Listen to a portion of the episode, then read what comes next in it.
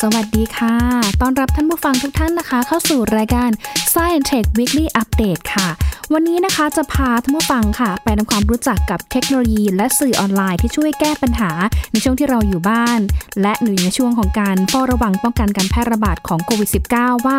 มีเทคโนโลยีตัวเลือกไหนบ้างที่ใช้ให้เราเนี่ยทำงานที่บ้านหรือว่า work from home ได้ค่ะรวมไปถึงเทคโนโลยีหุ่นยนต์นะคะ เป็นอีกหนึ่งทางเลือกช่วยป้องกันโควิด -19 ค่ะ แล้วก็พาไปเรื่องราวทางอวกาศกันหน่อยนะคะเขาบอกว่าตอนนี้เพราะว่าเควซ่าเนี่ยให้กำเนิดสึนามิอวกาศคลื่นความความร้อนพลังงานสูงที่ซัดทำลายกาแล็กซีอ้าว จะเป็นอย่างไร ติดตามได้ใน Science Tech Weekly Update ค่ะ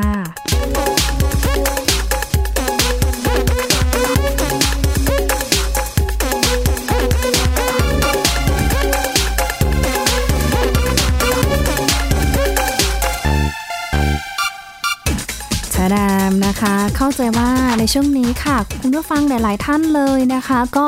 เริ่มที่จะทำงานอยู่ที่บ้านได้ใช่ไหมคะ อาชีพไหนหรือว่าองค์กรไหนเนี่ยพอที่จะมีการปรับวิธีการทำงานได้นะคะ ก็เริ่มมีการใช้เทคโนโลยีหรือว่าใช้ตัวช่วย แล้วก็เปลี่ยนระบบ adapt ระบบเนี่ยเพื่อที่จะให้พนักงานในองค์กรเนี่ยสามารถที่จะทำงานที่บ้านได้ ลดนะคะโอกาสในการแพร่กระจายเชื้อ แล้วก็รับเชื้อเพิ่มเติม จากการเดินทางจากบ้านถึงที่ทำงานค่ะ แล้วก็ที่สำคัญนะคะ โอ้โหจะเห็นได้ว่า แม้ถ้าคิดในแง่ดีนะคะ คือช่วงที่มันเกิดวิกฤตแบบนี้เราเห็นโอกาสมากมายที่หลาย ๆ องค์กรก่อนหน้านี้อาจจะ ก้ากึ่งอยู่ว่าฉันจะเริ่มที่จะพัฒนาระบบการทำงานอยู่ที่บ้านยังไงดีนะคะ แต่พอมีวิกฤตแบบนี้เข้ามา ก็ทำให้หลายองค์กรเนี่ยนะคะมีความชัดเจนในการที่จะให้พนักงานเองค่ะทำงานอยู่ที่บ้านได้ โดยการใช้เทคโนโลยี แล้วก็สื่อออนไลน์นี่แหละค่ะ เข้ามาเป็นอีกหนึ่งตัวช่วยที่ทำให้พนักงานหลายคนสามารถที่จะทำงานได้ทุกที่ทุกเวลานะคะโดยเฉพาะการทำงานที่บ้านที่อยู่ในช่วงของการกักตัวหรือว่าการ stay home ป้องกันการแพร่ระบาดแล้วก็รับเชื้อโควิด -19 เพิ่มเติมนะคะ อย่างที่บอกไปนะคะว่าสถานการณ์การระบาดของโรคโควิด -19 ในไทยแล้วก็ต่างประเทศเนี่ยมีแนวโน้มเพิ่มขึ้นค่ะ แล้วก็พบผู้ป่วยมากขึ้นเรื่อยๆ คือผู้ติดเชื้อสะสมเนี่ยนะคะ ก็คืออยู่ที่ประมาณ 9 0 0 0 0 0 กว่าคน แล้วก็องค์การอนามัยโลกเนี่ยก็คาดการณ์ค่ะว่าน่าจะ แตะหลักล้านเนี่ยภายในเวลาไม่กี่วันนะคะ ก็ถือว่าเป็นตัวเลขที่น่าตกใจทีเดียวนะคะ ซึ่งตอนนี้เองค่ะมีรัฐบาลในหลายประเทศเลยนะคะ ได้เริ่มใช้นโยบายส่งเสริมให้ประชาชนนี่แหละนะคะ อยู่กับบ้านค่ะ แล้วออกไปทำงาน หรือว่าทำธุระจำเป็นนอกบ้านเท่านั้น แล้วก็ตอนนี้พบว่ามีองค์กรบริษัทหลายแห่งเลยนะคะ ปรับตัวค่ะ ให้พนักงานทำงานที่บ้าน แล้วก็ส่งผลต่อรูปแบบการใช้ชีวิตของคนในสังคมจำนวนมากค่ะ ที่ตอนนี้ทำให้คนนะคะนำเอาเทคโนโลยี แล้วก็สื่อออนไลน์เข้ามาใช้งานมากขึ้นค่ะ เทคโนโลยีที่ว่านี้นะคะ ก็คือเทคโนโลยีที่ช่วยในการทำงานที่บ้านแบบ work from home ค่ะ เป็นการรักษาระยะห่างระหว่างบุคคล หรือว่า social distancing ค่ะ ลดโอกาสที่จะเกิดการระบาดของโรคในกลุ่มพนักงานขององค์กรหรือว่าบริษัทนะคะ การทำงานในสถานที่แตกต่างกันก็ทำให้ปริมาณการใช้บริการระบบ video conference สำหรับประชุมทางไกลผ่านคอมพิวเตอร์ หรือว่าสมาร์ทโฟนเนี่ยได้รับความนิยมมากขึ้นค่ะ แล้วก็ส่งผลให้มูลค่าของบริษัทที่ให้บริการเหล่านี้เพิ่มขึ้นอย่างรวดเร็ว แล้วก็มีการแข่งขันกันสูงของผู้ให้บริการรายใหญ่ ๆ ด้วยนะคะนอกจากจะใช้นะคะระบบ cloud ระบบ video conference นะคะหรือว่าการปรับระบบให้พนักงานแต่ละองค์กรเนี่ยสามารถที่จะทำงานที่บ้านได้ค่ะ ณตอนนี้เองนะคะยังรวมไปถึงเรื่องของการกินด้วยนะคะ เพราะว่า ตอนนี้นะคะหลังจากที่มีการประกาศพรกสถานการณ์ฉุกเฉิน ในช่วงการแพร่ระบาดของโรคโควิด -19 ก็ทำให้ร้านค้าหลายร้านค่ะ ปรับรูปแบบการให้บริการลูกค้าโดยการที่ผูกไว้กับแอปพลิเคชันสั่งอาหารนะคะ แล้วก็มีรถรับส่งไปส่งที่บ้านได้เลยค่ะ แน่นอนนะคะว่าสำหรับคนที่ต้องอยู่ที่บ้านเนี่ยก็ต้องมีการสั่งอาหารออนไลน์กันมากขึ้นนะคะ ประกอบกับช่วงนี้นะคะแหม เขาเรียกว่าตลาดการแข่งขัน ร้านอาหารเนี่ยมันเป็นการแข่งขันที่สูงเหมือนกันนะคะ เพราะว่านอกจากจะก่อนหน้านี้ให้ลูกค้ามากินที่ร้านแล้ว ก็ต้องมีการผูกกับบริษัทแอปพลิเคชัน รับส่งอาหารใช่ไหมคะ และตอนนี้ค่ะเขาบอกว่าบริการสั่งอาหารออนไลน์เนี่ยก็เข้ามามีบทบาทต่อชีวิตประจำวันมากยิ่งขึ้นนะคะ แล้วก็ก่อนหน้านี้ก็ มีบทบาทมาในระยะหนึ่งแล้วแหละนะคะ จะเห็นได้ว่ามีมอเตอร์ไซค์จักรยานยนต์นะคะ หลายๆ ค่ายที่ส่งอาหารเนี่ยนะคะ โอ้วิ่งกันแบบวุ่นทีเดียวนะคะคือเขาก็แบบได้รับความนิยมมาระยะหนึ่งแล้วแหละก่อนหน้าที่จะมีการระบาดของโรคโควิด -19 นะคะ แต่ว่าทีนี้ภายหลังหลังจากที่ทางรัฐบาลหลายประเทศเลยนะคะ รวมถึงไทยของเราด้วยนะคะ เริ่มมีนโยบายให้ประชาชนอยู่กับบ้าน หยุดเชื้อเพื่อชาตินะคะ ก็เลยทำให้หลาย ๆ คนค่ะ ไปใช้บริการสั่งอาหารออนไลน์ ซึ่งตอนนี้เขาบอกว่าได้รับความนิยมหลายเท่าตัวนะคะ ตัวหญิงเองค่ะ ก็สั่งอาหารออนไลน์มาส่งที่บ้านเหมือนกันก็เลยถามน้องพนักงานที่เขารับส่งอาหารนะคะว่า ช่วงนี้เป็นไงบ้างคะ ลูกค้า เยอะขึ้นไหมหรือว่ายังวิ่งได้เหมือนเดิมหรือยังไง น้องบอก โอ้โหพี่แต่ละวันเนี่ยผมวิ่งได้เยอะขึ้นมากเลยครับ อะไรเงี้ยแล้วก็อ๋อให้กำลังใจเขาก็ถือว่าเป็นอีกอาชีพหนึ่งเนาะที่กำลังสามารถสร้างรายได้ได้ในช่วงที่มีการระบาดของโควิด -19 ด้วยนะคะ ซึ่งแน่นอนค่ะว่าบริษัทผู้ให้บริการสั่งอาหารออนไลน์เนี่ยนะคะ ตอนนี้เขาเริ่มที่จะประกาศรับพนักงานส่งอาหารจำนวนมากขึ้นเรื่อยๆค่ะ นอกจากร้านอาหารต่างๆ บริษัทให้บริการสั่งอาหารออนไลน์แล้วนะคะ เขาบอกว่ายังมีธุรกิจ ร้านสะดวกซื้อรายใหญ่ในประเทศเนี่ยนะคะ ก็เริ่มปรับตัวครั้งสำคัญค่ะโดยการเปิดให้บริการสั่งซื้อสินค้าออนไลน์นะคะ พร้อมกับนะคะบริการส่งสินค้าที่รวดเร็ว โดยใช้จำนวนสาขาของร้านสะดวกซื้อที่มีอยู่ทั่วประเทศเนี่ยเป็นศูนย์กระจายสินค้า แล้วก็มีการประกาศรับสมัครพนักงานส่งสินค้าอีกหลัก หมื่นคนนะคะ ถ้าเห็นตามประกาศก็เบื้องต้นอยู่ที่ประมาณ 20,000 คนด้วยนะคะ ก็เป็นอีกอาชีพหนึ่งนะคะที่เขาเรียกว่าเป็นอาชีพที่มีโอกาสในช่วงที่เกิดวิกฤตแบบนี้นะคะ โดยเฉพาะธุรกิจการส่งของแบบนี้ด้วยนะคะ ส่งของจำเป็นของกินของใช้ของสดด้วยนะคะ ทีนี้นอกจากจะเห็นรูปแบบธุรกิจสั่งอาหารออนไลน์เติบโตขึ้นแล้วนะคะ เขาบอกว่าในช่วงที่มีคนอยู่บ้านนะคะ หลาย ๆ ท่านก็อาจจะมีความสุขมากๆนะคะ เกี่ยวกับโลกอีกใบหนึ่งนะคะเพราะว่าเริ่มที่จะเห็นหลายๆท่านนะคะ พูดถึงบริการสื่อบันเทิงออนไลน์ที่ได้รับความนิยมมากขึ้นนะคะอะอย่างตัวหญิงเองก็ยอมรับนะคะว่า ก็เป็นแฟนของซีรีส์เกาหลีชื่อดังนะคะ หลาย ๆ เรื่องนะคะ ดูแล้วรู้สึกว่า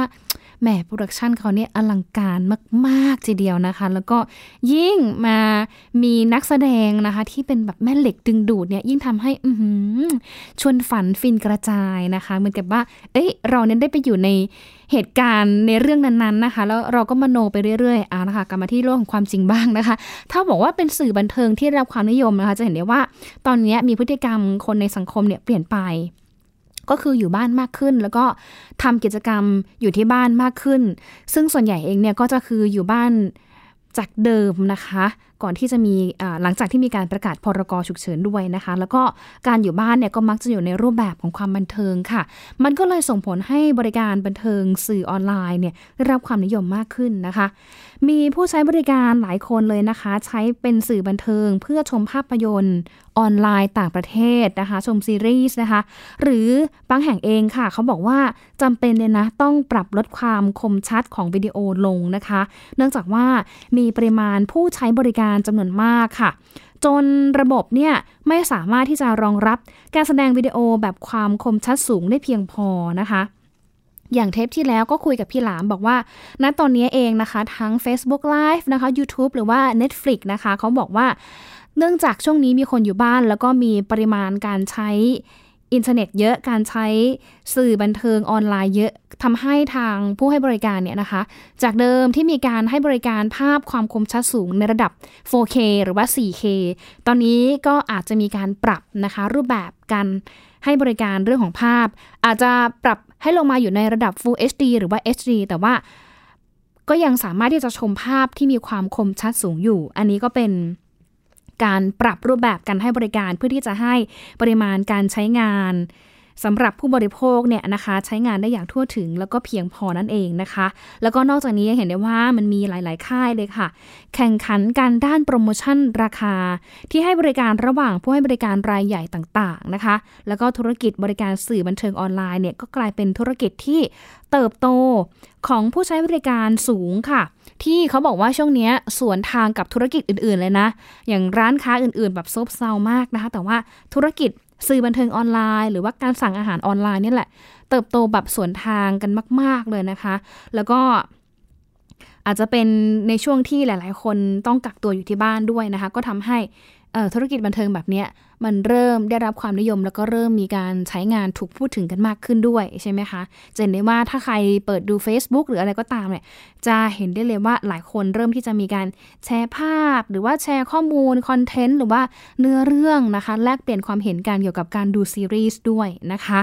ทีนี้นอกจากในเรื่องของธุรกิจแล้วค่ะมาดูในภาคของการศึกษากันบ้างค่ะเขาบอกว่าตอนนี้นะคะ หลาย ๆ มหาวิทยาลัยเลยค่ะ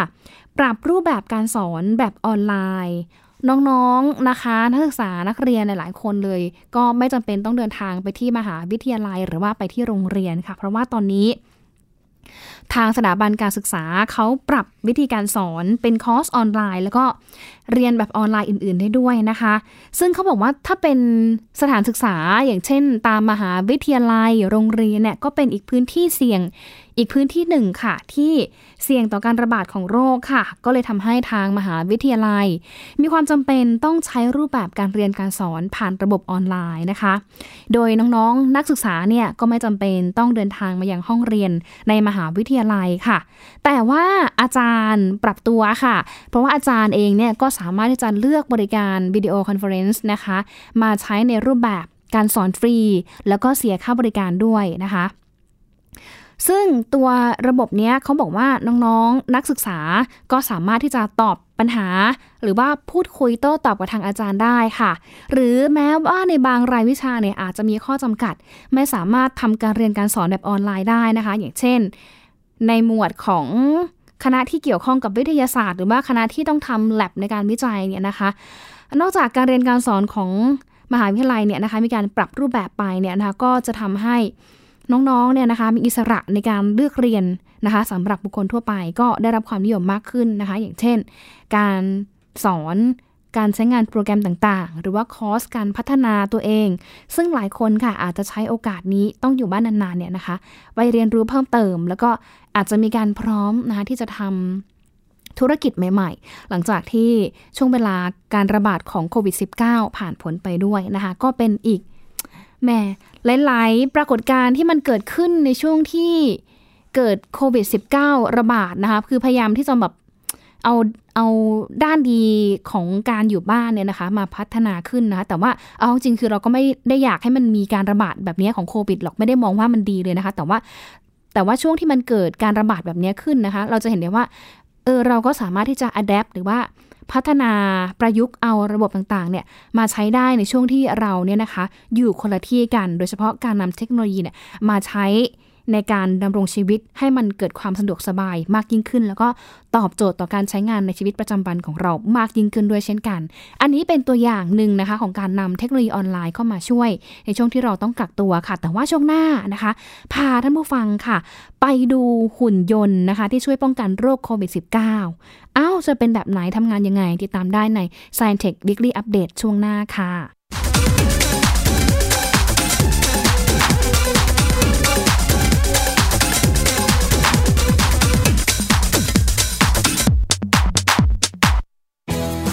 ไทย PBS ดิจิทัล Radio Infotainment for All สถานีวิทยุดิจิทัล จากไทย PBS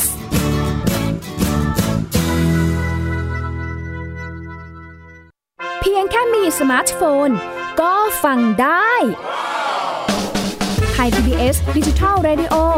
สถานีวิทยุดิจิทัล จาก Thai PBS เพิ่มช่องทางง่าย ๆ ให้คุณได้ฟังรายการดีๆ ทั้งสดและย้อนหลัง ผ่านแอปพลิเคชันไทย PBS Radio หรือเวอร์ไบเว็บ Thai PBS Radio com Thai PBS Digital Radioอินฟอร์ทนเมนต์ for all มากกว่าด้วยเวลาข่าวที่มากขึ้น จะพัดพาเอาฝุ่นออกไปได้ครับ มากกว่า ให้คุณทันในทุกสถานการณ์ ตามที่กฎหมายดังกล่าวกำหนดเอาไว้ มากกว่ากับเนื้อหาเที่ยงตรงรอบด้านนำมาใช้ในคดีเมาแล้วขับ มากกว่าในทุกทางออกของสังคม ป้องกันไม่ให้ปัญหาเกิดขึ้น มากกว่ากับข่าวรอบวันในทุกมิติ เครนก่อสร้างเกิดอุบัติเหตุขึ้น มากกว่าด้วยการวิเคราะห์ที่ตรงจุด ความพยายามของภาครัฐที่จะแก้ปัญหา และมากกว่ากับทีมข่าวมืออาชีพ ข่าวไทย PBS ให้คุณได้มากกว่า โรงเรียนเลิกแล้วกลับบ้านพร้อมกับรายการ Kids Hours โดยวัญญาชยโย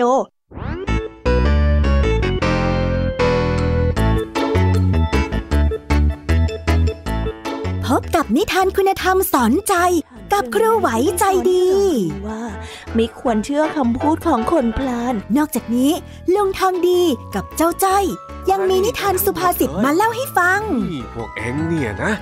มันลิงหลอกเจ้ากันจริงทั้งยังมีนิทานเด็กดี และพี่ยามีเล่านิทานสนุกสุดหันษาให้น้อง ๆ ได้ฟัง ทุกวันจันทร์ถึงศุกร์ 17 นาฬิกา ทางวิทยุไทย PBS www.thaipbsradio.com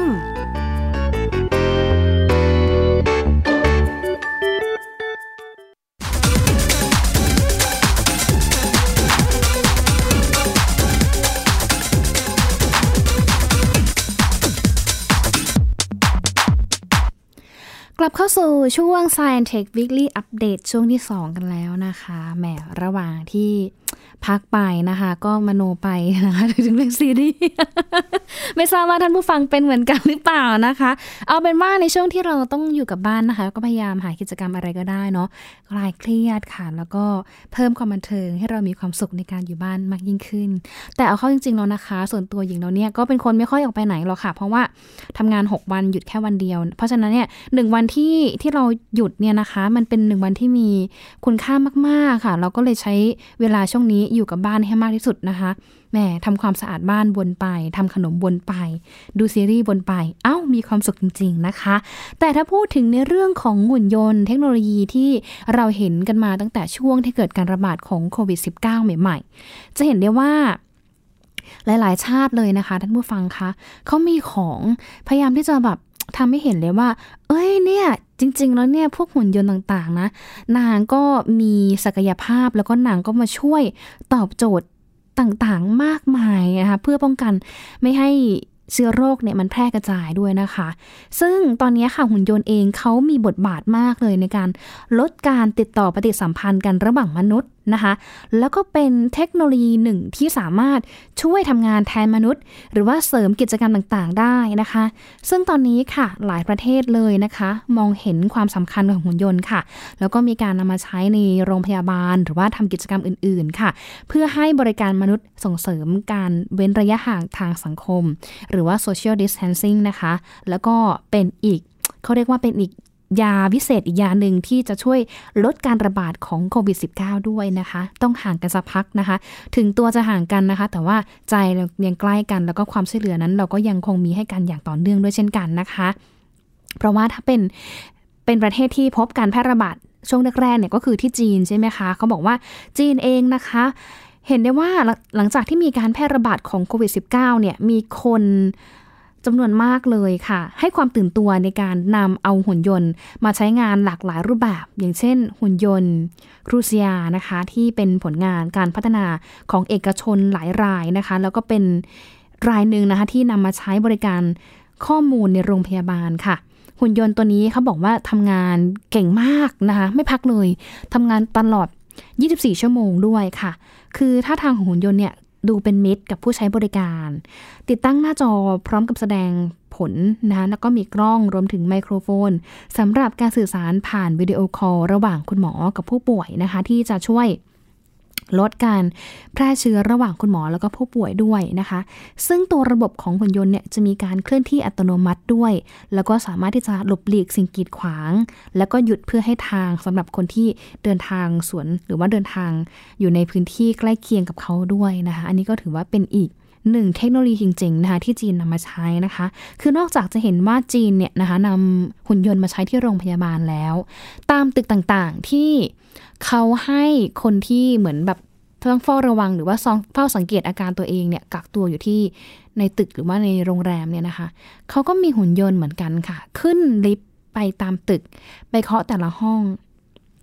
ส่งออเดอร์ให้กับลูกค้าแต่ละห้อง ให้กับผู้กักตัวแต่ละห้อง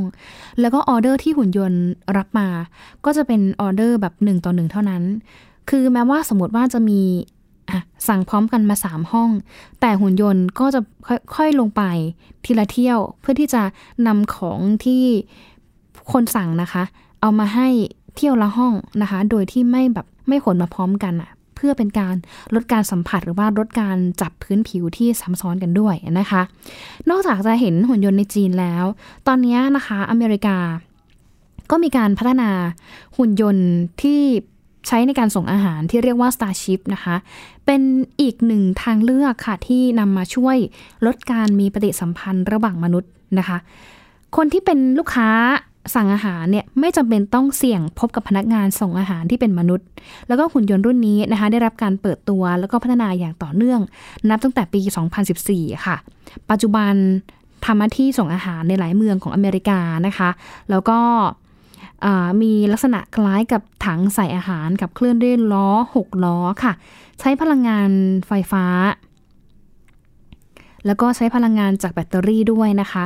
ตัวหุ่นยนต์ที่ส่งอาหารเนี่ยเขาบอกว่ามีการติดตั้งกล้องด้วยนะ แล้วก็มี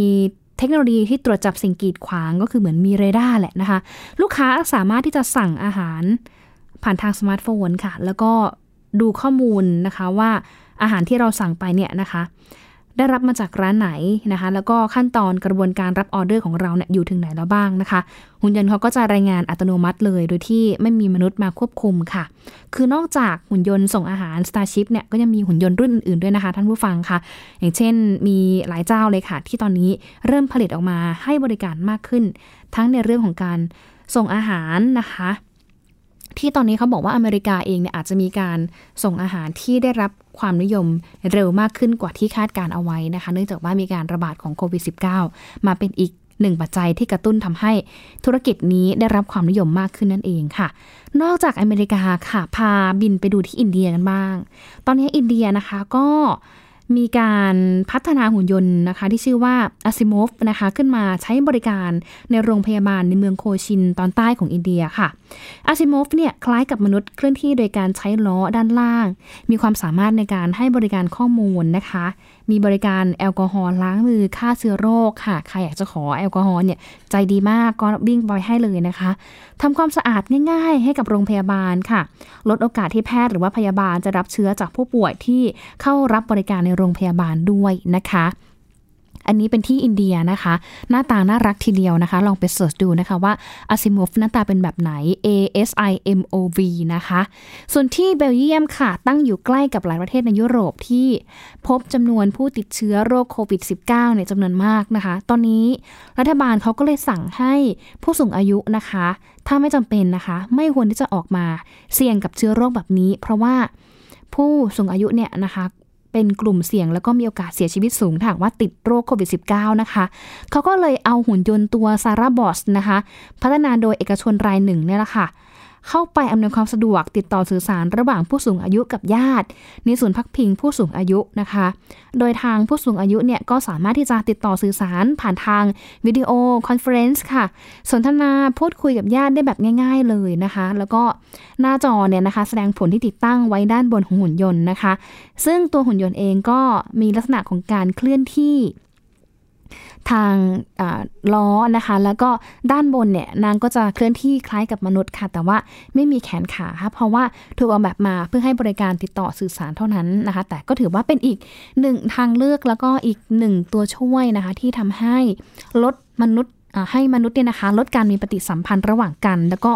ป้องกันไม่ให้ตัวเชื้อโรคโควิด -19 นะคะหรือว่าเชื้อโรคอื่นๆเนี่ยแพร่กระจายได้อีกด้วยนะคะก็ถือว่าเป็นอีกหนึ่งความก้าวหน้า